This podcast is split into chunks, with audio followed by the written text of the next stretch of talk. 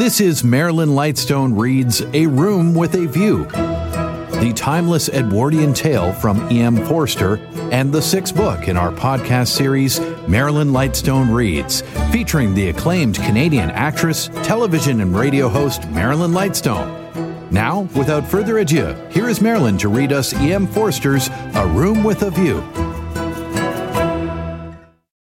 Chapter 6 The Reverend Arthur Beebe, the Reverend Cuthbert Eager, Mr. Emerson, Mr. George Emerson, Miss Eleanor Lavish, Miss Charlotte Bartlett, and Miss Lucy Honeychurch drive out in carriages to see a view. Italians drive them. It was Phaethon who drove them to Fiesole that memorable day. A youth all irresponsibility and fire, recklessly urging his master's horses up the stony hill. Mr. Beebe recognized him at once. Neither the ages of faith nor the age of doubt had touched him. He was Phaethon in Tuscany, driving a cab.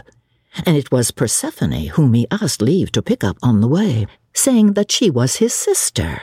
Persephone, tall and slender and pale, returning with the spring to her mother's cottage, and still shading her eyes from the unaccustomed light. To her, Mr. Eager objected, saying that here was the thin edge of the wedge, and one must guard against imposition. But the ladies interceded, and when it had been made clear that it was a very great favour, the goddess was allowed to mount beside the god. Phaethon at once slipped the left rein over her head, thus enabling himself to drive with his arm around her waist. She did not mind. Mr. Eager, who sat with his back to the horses, saw nothing of the indecorous proceeding and continued his conversation with Lucy. The other two occupants of the carriage were old Mr. Emerson and Miss Lavish, for a dreadful thing had happened. Mr. Beebe, without consulting Mr. Eager, had doubled the size of the party. And though Miss Bartlett and Miss Lavish had planned all the morning how the people were to sit, at the critical moment when the carriages came round, they lost their heads, and Miss Lavish got in with Lucy, while Miss Bartlett, with George Emerson and Mr. Beebe, followed on behind. It was hard on the poor chaplain to have his partie carrée thus transformed. Tea at a Renaissance villa, if he had ever meditated it, was now impossible. Lucy and Miss Bartlett had a certain style about them, and Mr. Beebe, though unreliable, was a man of parts. But a shoddy lady writer, and a journalist who had murdered his wife in the sight of God. Oh, they should enter no villa at his introduction.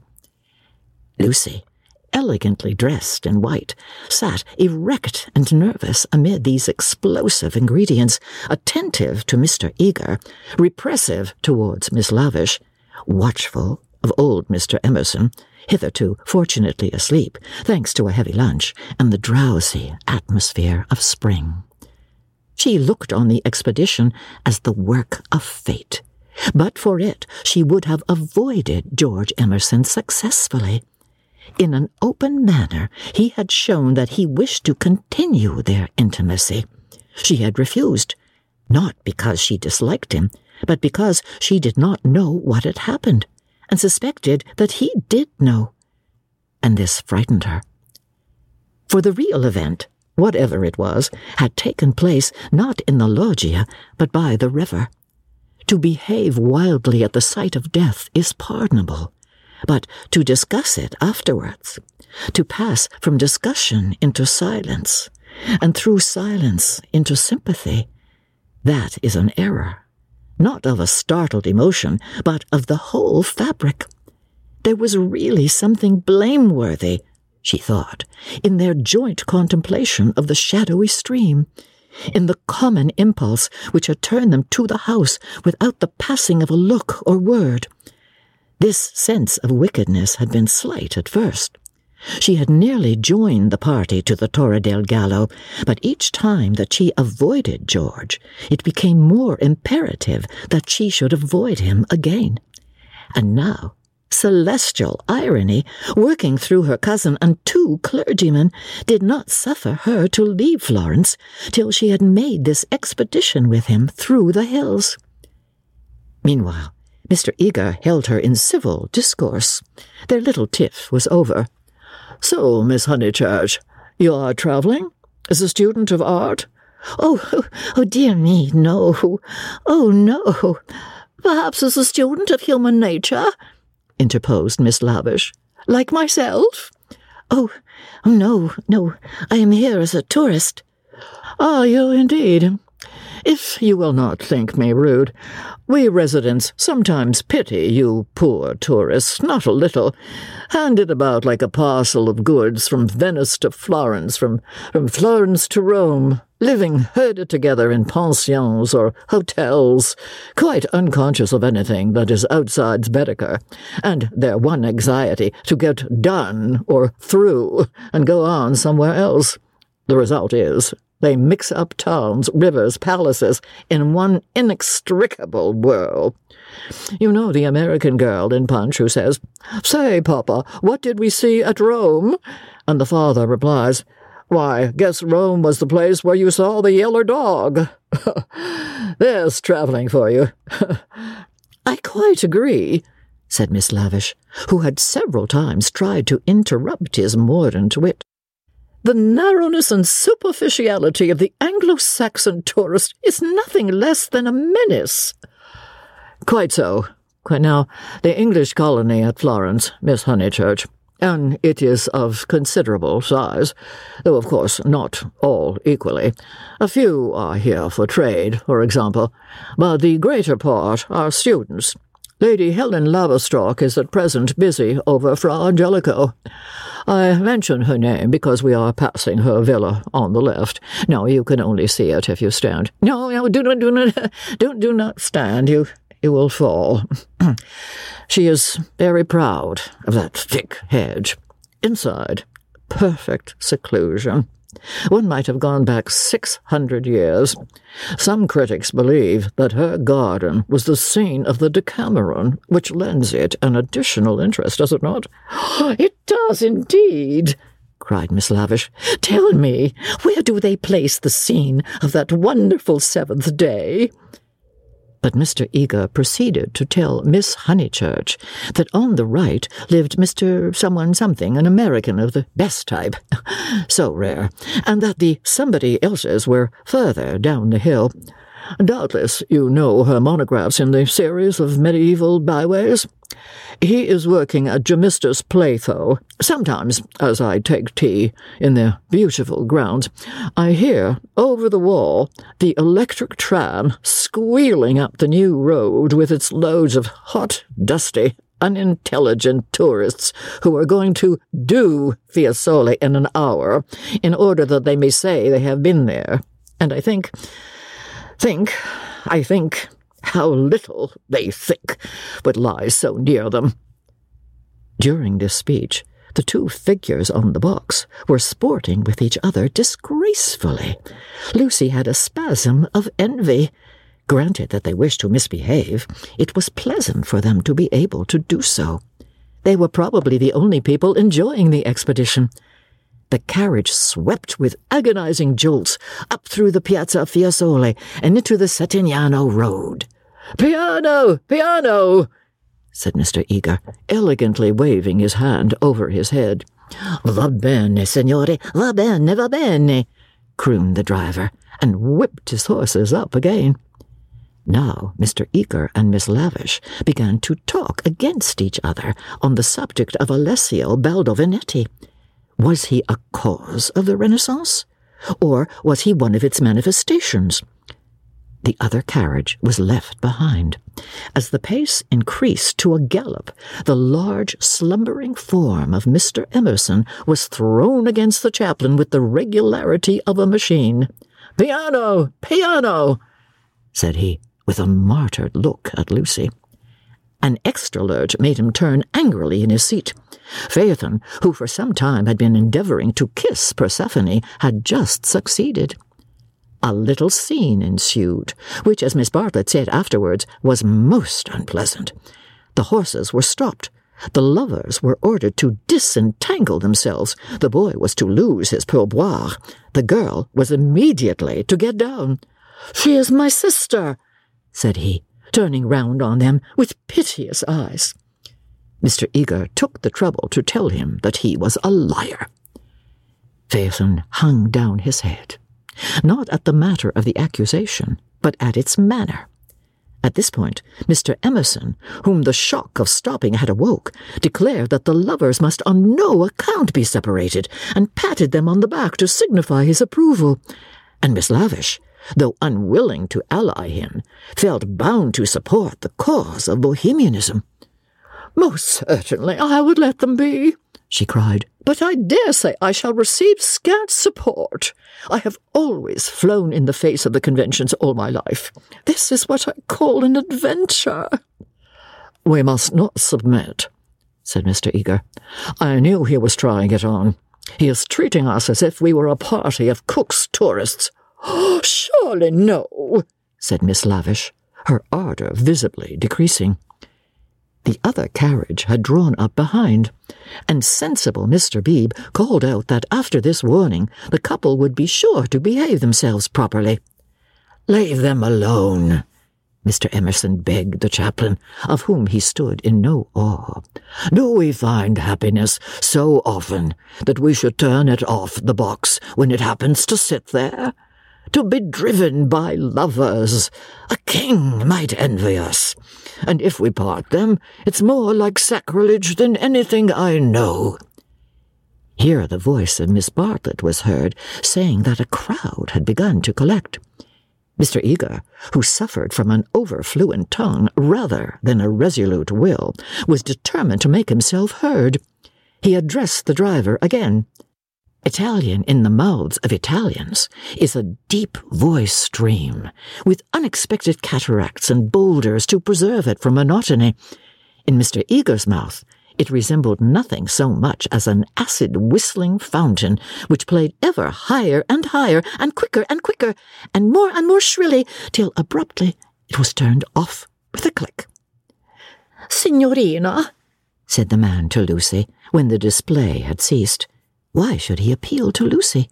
Signorina, echoed Persephone in her glorious contralto. She pointed at the other carriage. Why? For a moment, the two girls looked at each other. Then Persephone got down from the box. Victory at last, said Mr. Eager, smiting his hands together as the carriages started again. It is not victory, said Mr. Emerson. It is defeat. You have parted two people who were happy. Mr. Eager shut his eyes. He was obliged to sit next to Mr. Emerson, but he would not speak to him. The old man was refreshed by sleep and took up the matter warmly. He commanded Lucy to agree with him. He shouted for support to his son. We have tried to buy what cannot be bought with money. He has bargained to drive us, and he is doing it. We have no rights over his soul. Miss Lavish frowned. It is hard when a person you have classed as typically British speaks out of his character. He was not driving us well, she said. He jolted us. That I deny. It was as restful as sleeping. he is jolting us now, can you wonder? He would like to throw us out, and most certainly he is justified. And if I was superstitious, I'd be frightened of the girl, too. It doesn't do to injure young people. Have you ever heard of Lorenzo de Medici? Miss Lavish bristled. Most certainly I have. Do you refer to Lorenzo il Magnifico, or to Lorenzo Duke of Urbino, or to Lorenzo surnamed Lorenzino on account of his diminutive stature? The Lord knows. Possibly he does know, for I refer to Lorenzo the poet. He wrote a line, so I heard yesterday, which runs like this Don't go fighting against the spring. Mr. Eager could not resist the opportunity for erudition. Non fate guerra al maggio, he murmured. War not with the May would render a correct meaning. The point is, we have warred with it. Look. He pointed to the Val d'Arno. which was visibly far below them through the budding trees. Fifty miles of spring, and we've come up to admire them. Do you suppose there's any difference between spring in nature and spring in man? But there we go, praising the one and condemning the other as improper, ashamed that the same work eternally through both. No one encouraged him to talk. Presently, Mr. Eager gave a signal for the carriages to stop, and marshalled the party for their ramble on the hill. A hollow, like a great amphitheatre, full of terraced steps and misty olives, now lay between them and the heights of Fiesole, and the road, still following its curve, was about to sweep on to a promontory which stood out in the plain. It was this promontory, uncultivated, wet, covered with bushes and occasional trees, which had caught the fancy of Alessio Baldovinetti nearly five hundred years before. He had ascended it, that diligent and rather obscure master, possibly with an eye to business, possibly for the joy of ascending. Standing there, he had seen that view of the Val d'Arno and distant Florence, which he afterwards had introduced not very effectively into his work. But where exactly had he stood? That was the question which Mr. Eager hoped to solve now, and Miss Lavish, whose nature was attracted by anything problematical, had become equally enthusiastic. But it is not easy to carry the pictures of Alessio Baldovinetti in your head, even if you have remembered to look at them before starting, and the haze in the valley increased the difficulty of the quest. The party sprang about from tuft to tuft of grass, their anxiety to keep together being only equalled by their desire to go in different directions. Finally, they split into groups. Lucy clung to Miss Bartlett and Miss Lavish.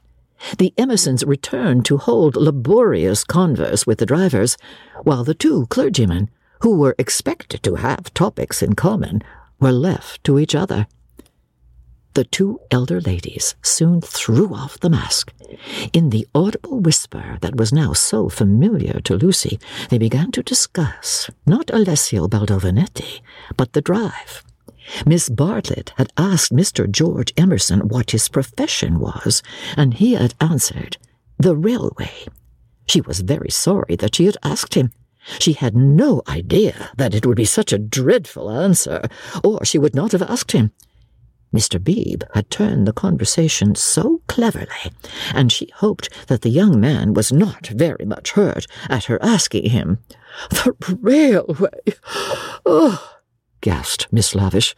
Oh, but I shall die! Of course, of course it was the railway. She could not control her mirth. He is the the image of a porter on on the southeastern. Eleanor, be quiet plucking at her vivacious companion. Hush! They'll hear the Emersons. I can't stop. Let me go on my wicked way. A porter. Eleanor, be quiet. Plucking at her vivacious companion. Hush! They'll hear the Emersons. I can't stop. Let me go my wicked way. A porter. Eleanor, I'm sure it's all right put in Lucy. The Emersons won't hear, and they wouldn't mind if they did. Miss Lavish did not seem pleased at this.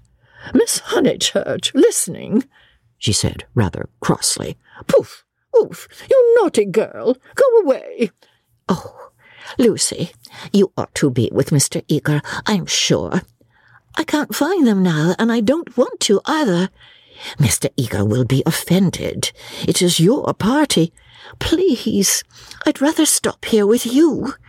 No, no, I agree. It's like a school feast. The boys have got separated from the girls. Miss Lucy, you are to go. We wish to converse on high topics unsuited for your ear. The girl was stubborn. As her time at Florence drew to its close, she was only at ease amongst those to whom she felt indifferent. Such a one was Miss Lavish, and such for the moment was Charlotte. She wished she had not called attention to herself. They were both annoyed at her remark and seemed determined to get rid of her. How tired one gets, said Miss Bartlett. Oh, I do wish Freddy and your mother could be here. Unselfishness with Miss Bartlett had entirely usurped the functions of enthusiasm. Lucy did not look at the view either. She would not enjoy anything till she was safe at Rome. Then sit you down, said Miss Lavish. Observe my foresight. With many a smile, she produced two of those mackintosh squares that protect the frame of the tourist from damp grass or cold marble steps. She sat on one. Who was to sit on the other? Lucy, without a moment's doubt, Lucy. The ground will do for me. Really, really, I have not had rheumatism for years. If I do feel it coming on, I shall stand. Imagine your mother's feelings if I let you sit in the wet in your white linen. She sat down heavily where the ground looked particularly moist. Here we are. All settled delightfully. Even if my dress is thinner, it will not show so much, being brown. Sit down, dear. You are too unselfish. You don't assert yourself enough. She cleared her throat. Oh, now, don't be alarmed. This isn't a cold. It's it's the tiniest cough, and I, and I've had it three days. It's it's nothing to do with sitting here at all. There was only one way of treating the situation. At the end of five minutes, Lucy departed in search of Mr. Beebe and Mr. Eager, vanquished by the Mackintosh Square. She addressed herself to the drivers, who were sprawling in the carriages, perfuming the cushions with cigars. The miscreant, a bony young man scorched black by the sun, rose to greet her with the courtesy of a host and the assurance of a relative. Dove, said Lucy, after much anxious thought. His face lit up. Of course he knew where. Not so far, either. His arm swept three fourths of the horizon. He should just think he did know where. He pressed his fingertips to his forehead and then pushed them towards her as if oozing with visible extract of knowledge. More seemed necessary. What was the Italian for clergyman? Dove buoni uomini? said she at last. Good, scarcely the adjective for those noble beings. He showed her his cigar. Uno, uno più, più piccolo, was her next remark, implying, Has the cigar been given to you by Mr. Beebe, the smaller of the two good men? She was correct, as usual. He tied the horse to a tree, kicked it to make it stay quiet, dusted the carriage, arranged his hair, remolded his hat, encouraged his moustache, and in rather less than a quarter of a minute was ready to conduct her. Italians are born knowing the way. It would seem that the whole earth lay before them, not as a map, but as a chessboard, whereon they continually behold the changing pieces as well as the squares. Anyone can find places, but the finding of people is a gift from God. He only stopped once to pick her some great blue violets. She thanked him with real pleasure. In the company of this common man, the world was beautiful and direct. For the first time, she felt the influence of spring. His arms swept the horizon gracefully. Violets, like other things, existed in great profusion there. Would she like to see them? Ma buoni uomini. He bowed. Certainly. Good men first, violets afterwards. They proceeded briskly through the undergrowth, which became thicker and thicker. They were nearing the edge of the promontory, and the view was stealing round them, but the brown network of the bushes shattered it into countless pieces. He was occupied in his cigar, and in holding back the pliant boughs. She was rejoicing in her escape from dullness. Not a step, not a twig was unimportant to her. What is that? There was a voice in the woods, in the distance behind them. The voice of Mr. Eager? He shrugged his shoulders. An Italian's ignorance is sometimes more remarkable than his knowledge. She could not make him understand that perhaps they had missed the clergyman. The view was forming at last. She could discern the river, the golden plain, other hills. Eccolo! he exclaimed.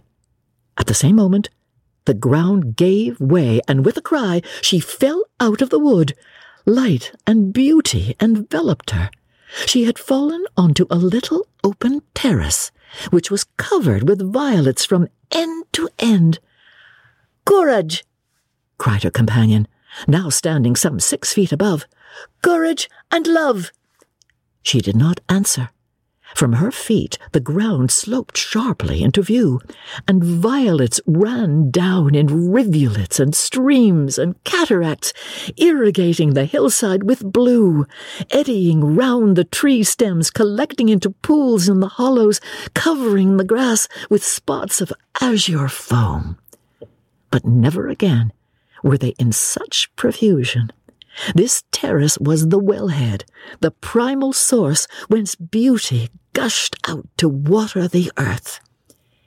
Standing at its brink, like a swimmer who prepares, was the good man. But he was not the good man that she had expected. And he was alone. George had turned at the sound of her arrival. For a moment he contemplated her as one who had fallen out of heaven. He saw radiant joy in her face. He saw the flowers beat against her dress in blue waves. The bushes above them closed. He stepped quickly forward and kissed her. Before she could speak, almost before she could feel, a voice cried, Lucy! Lucy! Lucy! The silence of life had been broken by Miss Bartlett, who stood brown against the view.